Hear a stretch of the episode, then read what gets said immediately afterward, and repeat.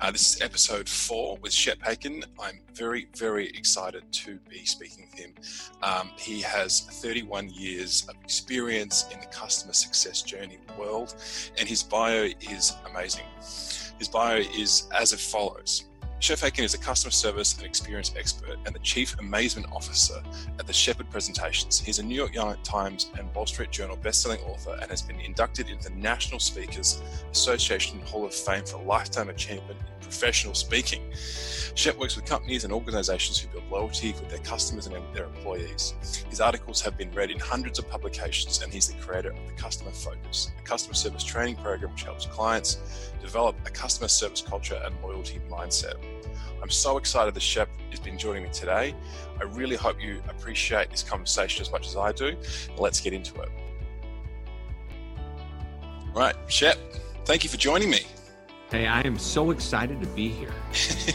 so you're all over the internet. I was looking at Twitter last night. I think you're you're posting almost every hour. It seems like. well, it's not so much every hour. I, I I probably do four, five, six times a day, but then I respond a lot to people, and so uh, twice a day, uh, somebody on my team sends me a list of every interaction on social media that I need to respond to. I mean, it's easy. They can say thank you. That's fine. But if there needs to be a response, if somebody asks a question, they show up twice a day. I uh, respond back. It doesn't matter if it's in Twitter, if it's in Facebook, if it's in LinkedIn, if it's, you know, whatever the comments are, I send them back and then they get posted.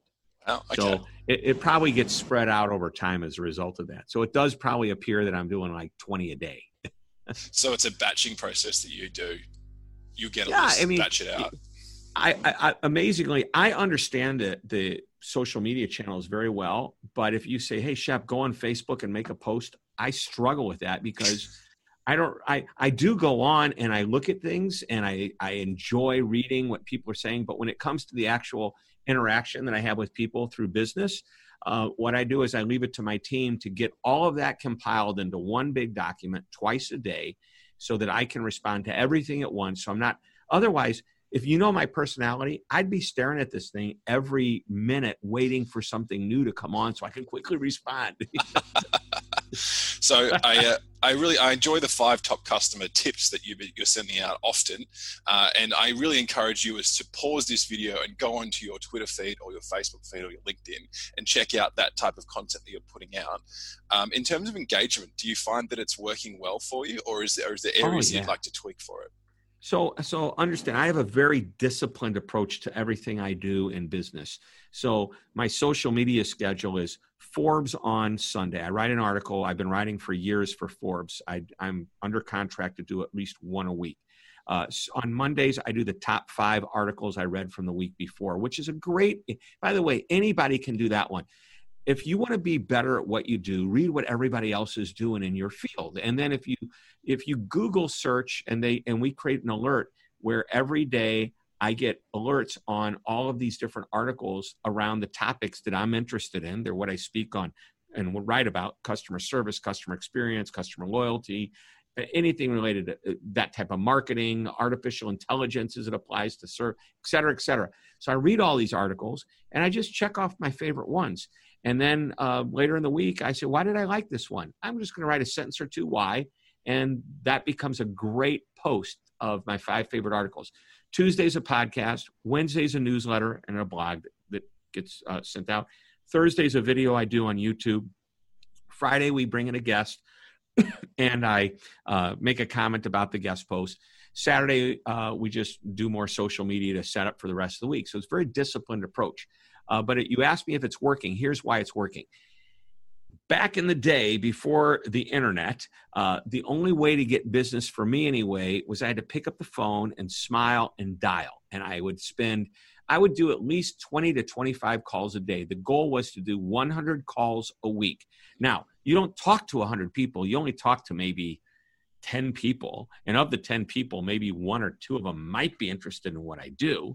So if you think about it, over a period of a, a, week, I might be lucky to get one lead out of that. But what happens when you start to get really good interested leads and you do this every week, you start to create, you know, create business that way. And that builds because you get repeat business and referrals, et cetera, et cetera. But what happened is um, social media came along, and I recognized if I would spend more time writing and posting valuable content, I'd spend the same amount of time as I would on the phone. But the difference is instead of trying to reach 100 people and only talking to a few, I could send out and potentially be seen by thousands of people. Now, of those thousands of people, very few, a small percentage are in the position to hire me to come and do a presentation or to hire one of my trainers or for me to come in and do a consulting project. But um, it's a great way to get exposure. So the short answer is yes. The longer answer I've already given you. so it is working. Yes, okay. it is working. Guys, that's that. I mean, that's how we've been connected, which is really great. I think it's maintaining that discipline um, is the difference, which is certainly something that's been a recurring theme for, for the guests that we've had on the podcast around it. Whether it's yeah. Somebody once said to me, the difference between those that do and those that don't is that those that do actually do and those that don't don't. that makes sense. And it made total sense to me. You've got to be a doer. And even when I know I'm going to be on vacation for a week or two weeks or I'm going to be busy, I will write you know three weeks of content ahead of time i'll record three weeks of content ahead of time so that i can go and enjoy myself and i'll still get on and respond appropriately but i'm not worried about spending you know an hour or two hours writing an article as opposed to you know relaxing with my family if i'm on vacation and if they heard what I just said, they go, "He never relaxes." That's not true. have, have you always had that level of discipline, or is that something that you've built over time? when I was a kid, I had my own business, and I think that helped. But even more so when I went away, uh, well, in, in high school, um, I had summer jobs, and there was always a guy who I worked for who was very, very tough on me. But when I went to uh, college, this I went to work full time for this company. It was an oil company. They had gas stations. I worked in gas stations in convenience stores, but they had a hundred of them. So when I came into work in the company, this guy was really pushing his work ethic on me. So I would go to school five days a week, but I'd finish with school at about two o'clock in the afternoon. I'd head over to the headquarters and I'd work from two o'clock until six o'clock. But on Saturdays and Sundays, I worked 10 hours. And he would, would make me do this. And I have to get up at like 4.35 in the morning to do it. And basically it, it, it got me in the habit of getting up early, getting a lot done, and being very disciplined. I think it's real important. I will tell you, when I was in college, I got my homework done I worked full time, 40 plus hours for this company, and I did magic shows in nightclubs two nights a week. That was one of the things I enjoyed doing. And I went out with friends and I had dates and and uh, I made the best grades I ever made during that time. Wow. yeah. And I think it's because when you're when you're disciplined like that and you're doing a lot and staying busy, you're really forced to compartmentalize your time and really take advantage of of the time that you have. And you know, so I mean, I, I like to sleep too, but I mean, I recognize when it's time to go to sleep, you go to sleep. So I remember when I was working in these gas stations, I used to have to get up at 4:35 in the morning to get there.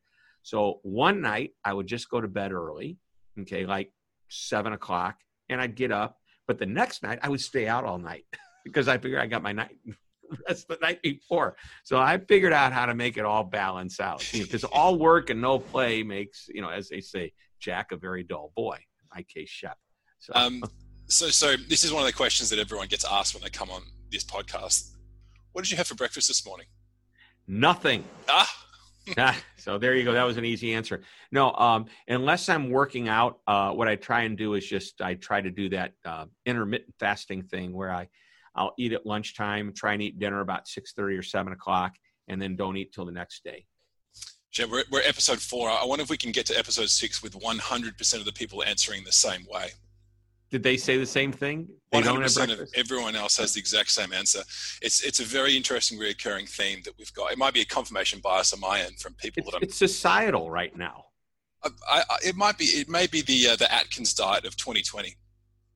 Yeah, and I don't think there's anything wrong with it because believe me, when it comes time for lunch, I'm freaking hungry and I eat. Today, you know, last night for dinner we had this beautiful pork tenderloin with this like uh, pear or peach chutney or something on. My wife is an unbelievable cook.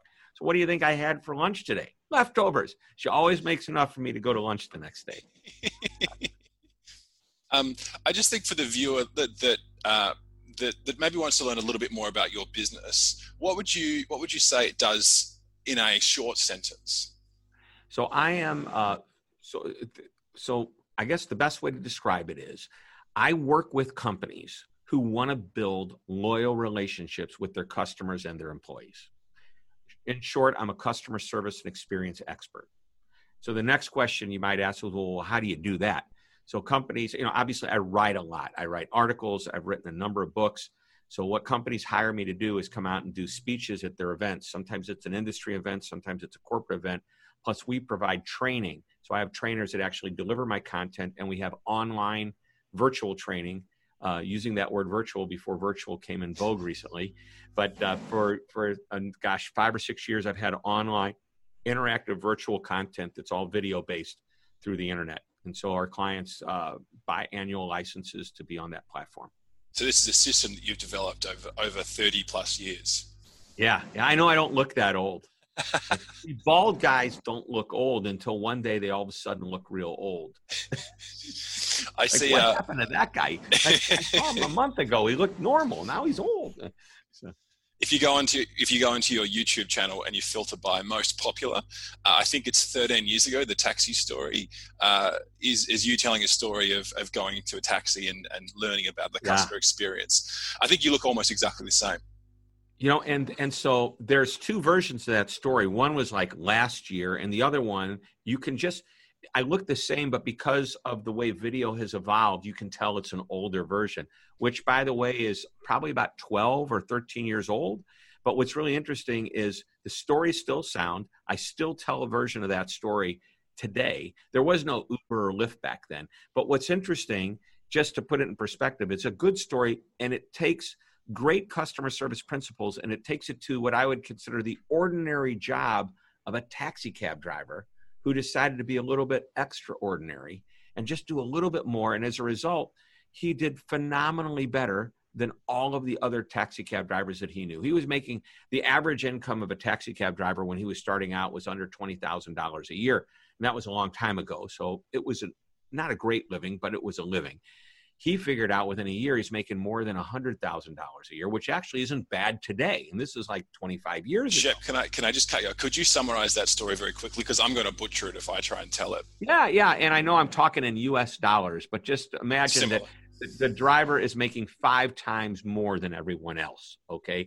So essentially, uh, this guy picked me up, and, and it was the hottest day of the summer he he and it was the end of the day so he looked a little disheveled and i wasn't sure when i looked at him what's the inside of the taxi cab like? Well it was spotlessly clean on the inside the air conditioning worked fine there was a little bucket with some ice and two sodas there was a newspaper sitting on actually two newspapers sitting on the seat next to me and and this guy even though he looked all disheveled and sweaty and his hair was all messed up again i didn't think about it but it was the end of the day and it was the hottest day of the summer uh, that particular day. And he just like surprised me that this was so nice and clean. And we're on the, the road on the way to the airport. And he asked me if I wanted to see this landmark fountain. And I thought, you know, I'll humor the guy. He said it would take one minute. And that's really all it took. And right off the highway, there it is. And he's so excited about it. We get back in the cab, we're on our way. And I'm thinking, this guy's really, really good. And at the end of the trip, you know, I think it was like, I don't know, $22 for the ride. And I gave him like an extra 10 bucks on the tip and, wow. and he thanked me. But that's a good story because, you know, he took a normal ride and turned it into something special because even though I'm sitting in a taxi cab, I'm feeling like I'm in a limousine. So the best part about it is I came back and every time I'd go back and do business with him. But here's why. Because four days later, after this ride I just told you about, now what happened is when we went to the fountain, I know I jumped there when we went to the fountain, he asked me for a business card because he said he collects the cards of the people that he drives. And then I gave him my card, which gave him the excuse to give me his card, which is like, call me the next time you're here. So I thought, well, that was clever. But really, what he was doing was getting my address so he could send me a thank you note. So four days later, I get a thank you note from a cab driver. I mean, are you kidding me? And then at Christmas time, I'd get a holiday card from Frank. And if he was still, uh, you know, in the business today, I'd still use him every time I go to Dallas. He retired a long time ago, but, but what a great story. And I thought, if the ordinary job of a taxi cab driver, nothing sophisticated about it at all, what can you do to make that better? Well, he figured it out. Give somebody some sodas or waters. And actually, he, you know, in the time, if you think about it, we've had cell phones for a long time. But he said, Hey, do you need to make a call? And he handed me, Oh, I've got my own phone. Okay, just making sure. I mean, it was just, he was such a gentleman and so mild mannered. And, and it just it was a great story and there's a lot more to it than that so there's go watch the story just go to uh, shep.tv and i think it's toward the top yeah, it's there. If you filter by popular, so I, I, think the key the key thing is is that uh, small incremental benefits massively can impact over the long term. Yeah, it didn't cost him that much. It's not much. only something huge; it's little details that sometimes count. I, I wrote an article uh, titled "Detail is No Detail," and the magic can be in those little details that make you stand out. Because otherwise, everything's normal and ordinary, just like everyone else. Shep, you've clearly got a system uh, that you built over 30 years. In the last five years, have you changed it, or is there anything new that you've brought into it?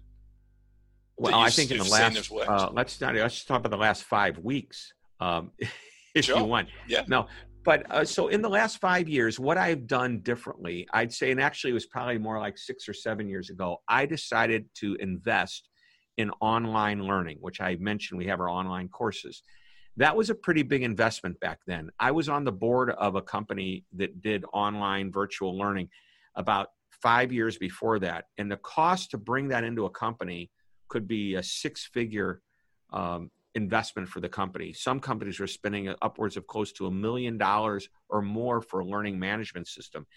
And all of a sudden, I noticed prices were coming down and down and down. It was like, you know, your your computers used to cost a thousand dollars. Now you can buy them for a few hundred dollars. You'd think they'd be going up over time, not down.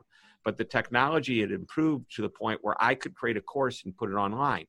And so that was a really smart move because it allowed me to make money.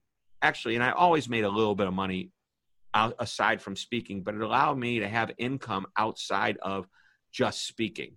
So today, our business revenue, about uh, 50%, maybe 60% comes from me actually speaking, and the rest of it comes from uh, whether it be online learning, virtual programs. And I jokingly said what's happened in the last five weeks.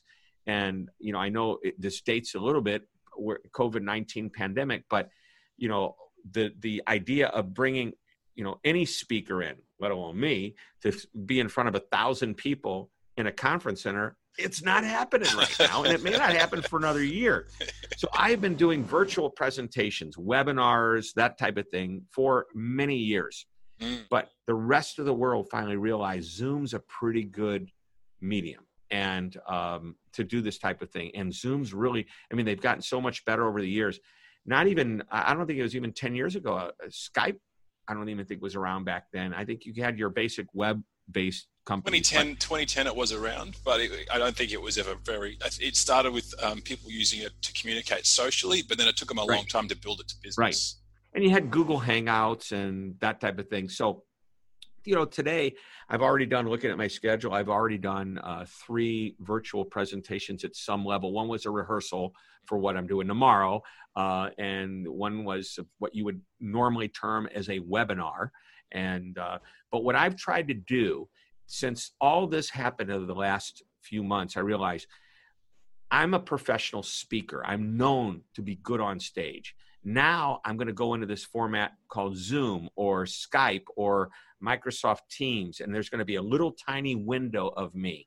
And here's my thought Steven Spielberg, if I'm going to be on on in front of an audience for 20 minutes and then do q&a or 30 minutes how many millions of dollars does steven spielberg spend in hollywood to entertain an audience and make those scenes for 20 30 minutes and let alone an hour and a half or two hour movie you know they'll spend 200 million dollars on a movie but in that you know 20 minutes they're probably spending 20 million dollars i am not i'm a talking head so what can I do to make this better? Now you and I are just talking having this interview, but if you were going to say, Shep, would you do a webinar? You would see my slides are not going. I'm not going to share my screen. My slides are going to pop up next to me. Uh, I'm going to have more than one camera angle. So tomorrow's presentation, even though it's a Zoom call, I'm going to be standing up in front of a wall which has a really nice background on it. And um, I'm going to have two camera angles. I'm going to have the ability to make my slides full screen or small next to me. You know, I'll be able to draw on the screen, and you'll see, you know, like uh, like a whiteboard, if you will. All of that's now capable. And by the way, because of what I get paid, I'm expected I'm going to be better than a talking head. So I have to compete with Hollywood. Yeah, it's it's so people forget that because you could just click on a video of yourself or click or, or, watch Netflix, and the production value is is is polar opposite. But they're actually so easy to to click on the two differences. Yeah, yeah, it's easy. I mean, and honestly, who wants to watch a talking head? I think that there's a certain level of interest in the topic. There's some expertise that's coming out. Energy level is real important. Um, a little bit of animation is great if we can do that. So, and there's new technologies. Uh, I was working with a company called StreamYard, which is a cool technology to stream onto Facebook and Twitter and and LinkedIn. But I love their interface. So, granted, you and I can talk. If I want to do a webinar where there's going to be 100, 500 people, I could use StreamYard. I could stream it live to a private YouTube URL so we give everybody the URL, they log on there. It's just like logging on to a Zoom call, but the interface is so much better. Uh, meaning it's going to look nicer. Uh, you're not going to see when I go to share my screen in Zoom, it's a big picture of whatever my screen is and a little tiny picture of me. Well, I'm the speaker. I'm the yeah. guy that's put, put forth that energy. I should probably be more the focal point than the picture. So you can flip that around with StreamYard or with the other programs that I'm using. Sorry, so, so that's StreamYard. That's certainly something that I'm sure yeah. people are watching this and maybe that we can improve this this podcast on. Yeah, you could do it on. Yeah, you could record it on stream because then you can live stream it, save the recording, and then take the audio and send out as an audio or use the video. It's a beautiful thing. Love it. Great. I love. I love any idea that you can uh, multiply the results with for sure. And I, I think um, people people have been criticizing the lack of face to face sales conversations mm. um, over the past three months. But look, my view on that one is is that we've we've we've, we've had let's say 30 years of experience of building relationships face to face. We've only had three months of building relationships over video. So it's techniques yep. like this, this that are going to really differentiate those that can adapt to video and online sales versus still relying on that old school face to face methodologies that we we know to do, but we just can't really transfer that well over. Right. So tomorrow, one of the presentations I'm giving isn't even a presentation; it's a lunch. We have a, and I've been doing this. Think about this.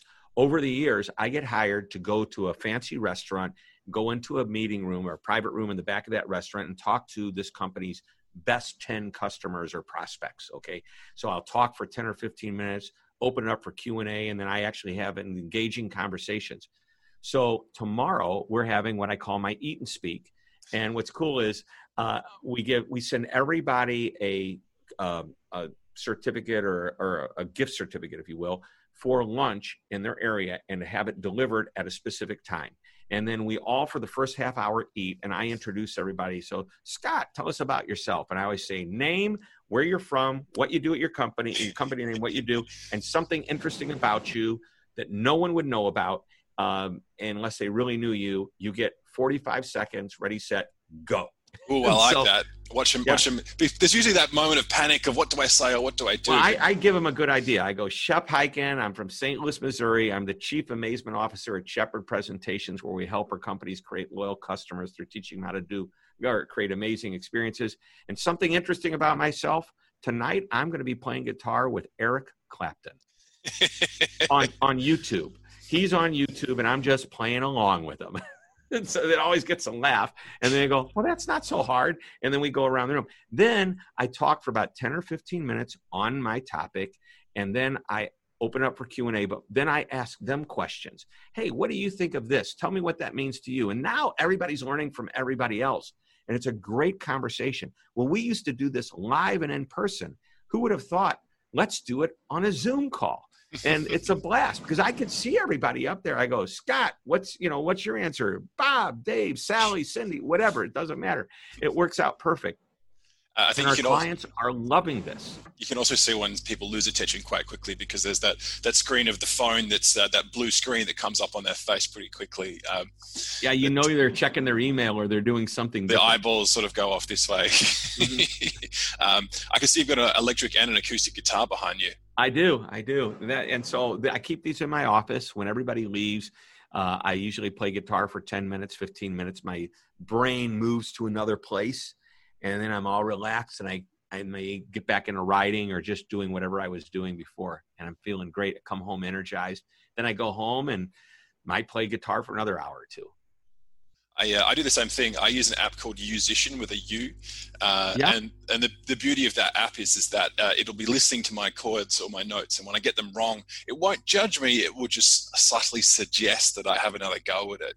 Uh, oh wow! It's, it's, called Yousician. Yousician. I'm an absolute advocate. I prob- I've probably converted about 15 or 16 people onto it um, over the years. It's not cheap. It's about 200, 200 Aussie dollars a year, but I. Uh, mm-hmm I sort of figured out that uh, I can just pick it up whenever I want. I'm doing about 10 to 15 minutes a night, and um, it's uh, it's yeah, it's I, am I'm, I'm an absolute advocate, and I do the same thing. Just just switch off the brain a little bit, that you can just do something yep. else.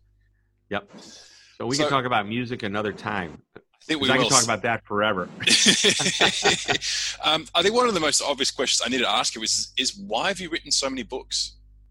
Why not?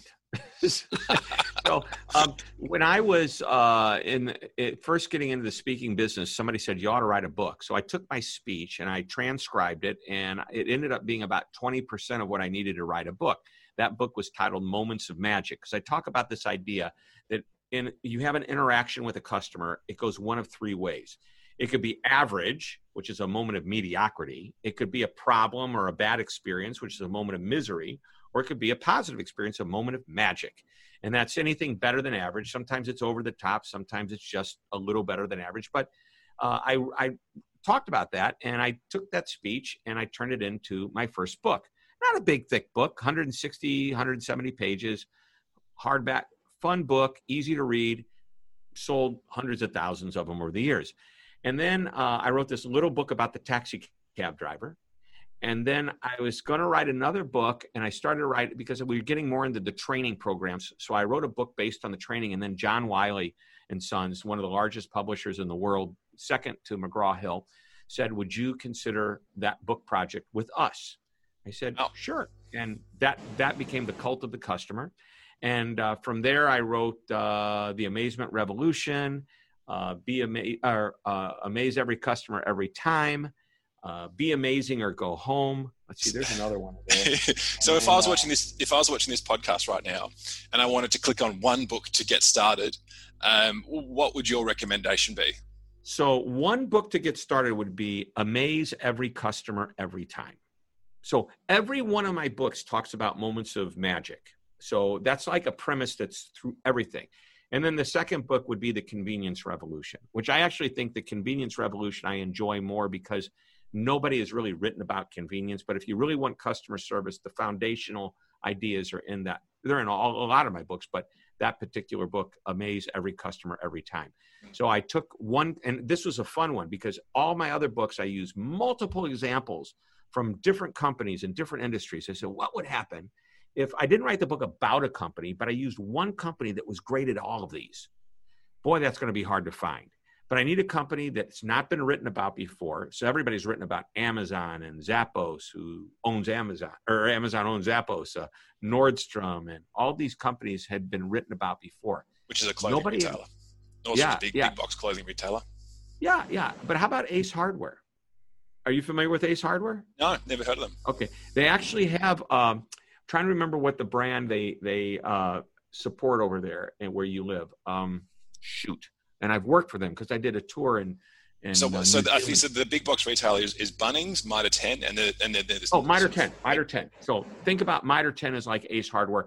The not so much the big box versions, but they have smaller versions in the city. Okay. Mitre 10. They are the most amazingly nice people. I love Mitre 10. Anyway, so uh, I, Ace Hardware. I said, why would I write about Ace Hardware? And I was actually doing a speech with with uh, for Ace that day, and I was sitting with their executives, and I said, if I were to walk down the street and I said, would you, who's like in the top 10 customer service uh, companies in the world. Do you think Ace would be one of them? Oh, absolutely. I go, uh, I know that within the hardware industry and the home improvement industry, you're number one. You you rank in customer satisfaction and et cetera, et cetera.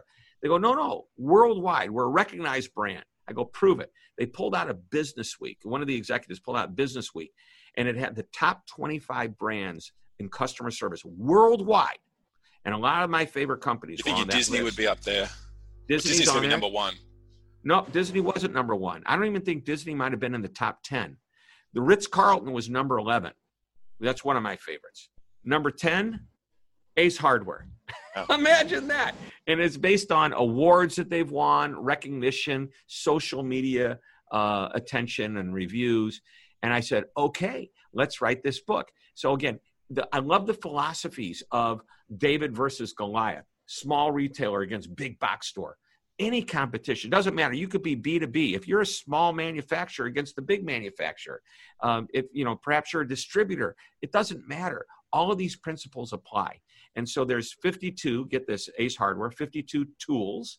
Okay, get it, 52 strategies. and at the end of each one of these, there's a drill. a question. You know, so, is, is this for new staff members or just for all, all, all, employees? It's for everybody. It's for, and here's what's cool. I'm gonna. I, I know you may not be able to see this, but amaze every customer every time. So if you get rid of the, uh, if I put, a, I when I sent the proposal with the idea to the Ace Hardware, I put amaze every on one line, uh, customer on the second line, and every time.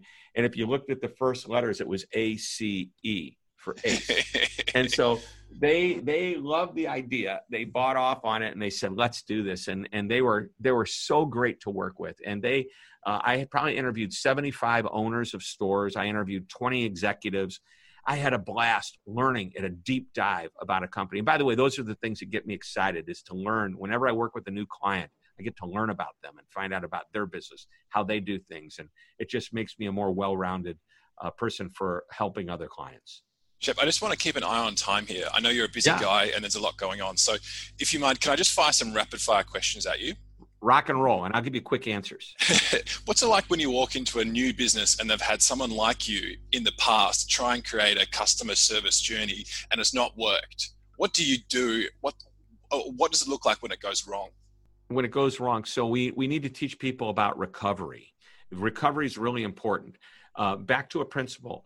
Uh, the moment of magic, anything above average, when it's predictable and consistent, above average, people say, customers say, I like them because they're always friendly, always helpful, always knowledgeable. And when a company recovers well, they'll say, and even when there's a problem, I can always count on them to take care of me. So, what we want to do is want to look at the process, figure out what's broken, try to fix it to mitigate, if not eliminate problems in the future, and teach people how to recover properly to not just fix a problem, but restore confidence. Can you give us an example specifically that comes to mind? Of a moment of misery? Exactly. a, a, business that have they've been going down one trajectory, they've gone, oh my God, this isn't working. This we, we need to get this this other guy that we had that was working with us just has just almost broken it. And you've had to oh, come oh, no. in and go, what's this? Oh wow, wow. I, I, I well, so I, I, it's really interesting. If you can't, even if you bring somebody in that does what I do that isn't that good, but they're they're probably pretty good, it's usually the company's fault that it didn't work, not the expert's fault. So it's a question of, you know, if you want to hire me to do a speech to do customer service, do you think me being on stage for 45 minutes or an hour is going to fix your customer service problems? No, it's not. So we had a client that had about 150 retail stores. And uh, there were a few rock stars, but most of them were mediocre and some were really bad. And so, how do we fix this? I said, we're, well, first of all, we're going to do a test to decide whether you even want me to fix it. I want to have five people, five managers in a training session. I want one company that's, or one of your stores that's rock star. I want one that's the worst store that you can think of in the area. And I want three that are mediocre. And the reason I want the rock star there is the rock star will prove that it works. Okay. And let's see what we can do with these other four. Can we get the mediocre to a higher level? Can we get the person at the bottom to at least be average, if not even just a little better than average? And that's the key. You start small, you see if it works, you find out what your system is, and then you start to replicate that throughout. So, um, you know, I, I'm not going to give you specific names of companies because I don't think anybody wants to say we were really bad at one time. I make it a habit never to bash the company. I think it's it's it's like that process of every diet works as long as you stick to it. Yeah, exactly. I mean, it's really the discipline. Uh, and when you have a problem, the goal, as I mentioned, don't just fix the problem, restore confidence. I have a quick five step process. Number one, acknowledge the problem. Number two, apologize for it. You can apologize first if you want to acknowledge second. Number three, fix it. Number four, if it comes to you, you own it and act like you own it. Even if it wasn't your fault and somebody else is going to take care of it, let that customer feel like they're talking to the person that's helping them. And number five, act with urgency. And when you do it quickly, that's what brings it to a level where they go, wow, that's that's great because you've restored their confidence at that point. That's great. Um, so let's uh, is there a, uh, i mean one of my questions here is usually what books would you most gift to people? Uh, but i can see a bookshelf behind you of your own ones. So i'm not sure if that's quite relevant. So, so here's the thing. Get everybody the convenience revolution or, or amaze every customer or any one of the other uh, seven books six, or five books or seven total.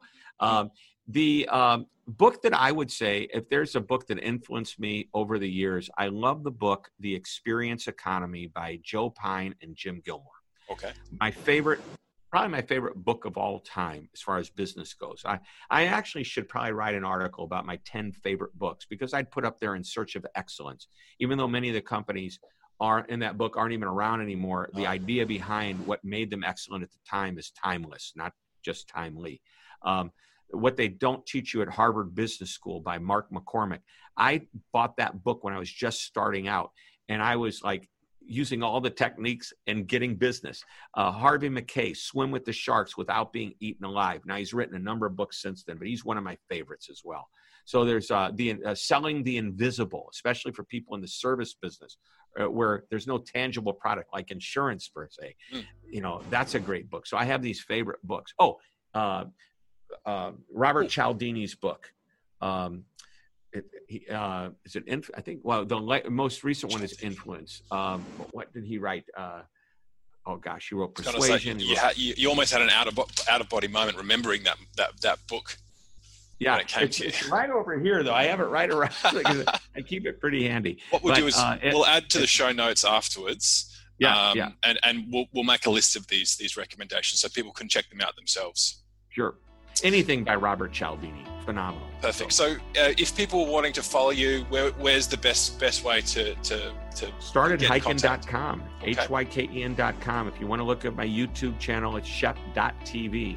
Make it easy, or sheptv.com, whatever you want. But uh, that's uh, and by the way, I have a TV show which I'm kind of proud of. It's on uh, Amazon Prime and Apple TV and Roku. But you can also go to beamazing.tv and all of the episodes are there. We went into a short three month hiatus uh, over the last few months, but uh, we're in season two, getting ready to film episode four in the next few weeks. Fantastic. Shep, thanks so much for your time. I really appreciate hey, it. Be here. Thank you for having me.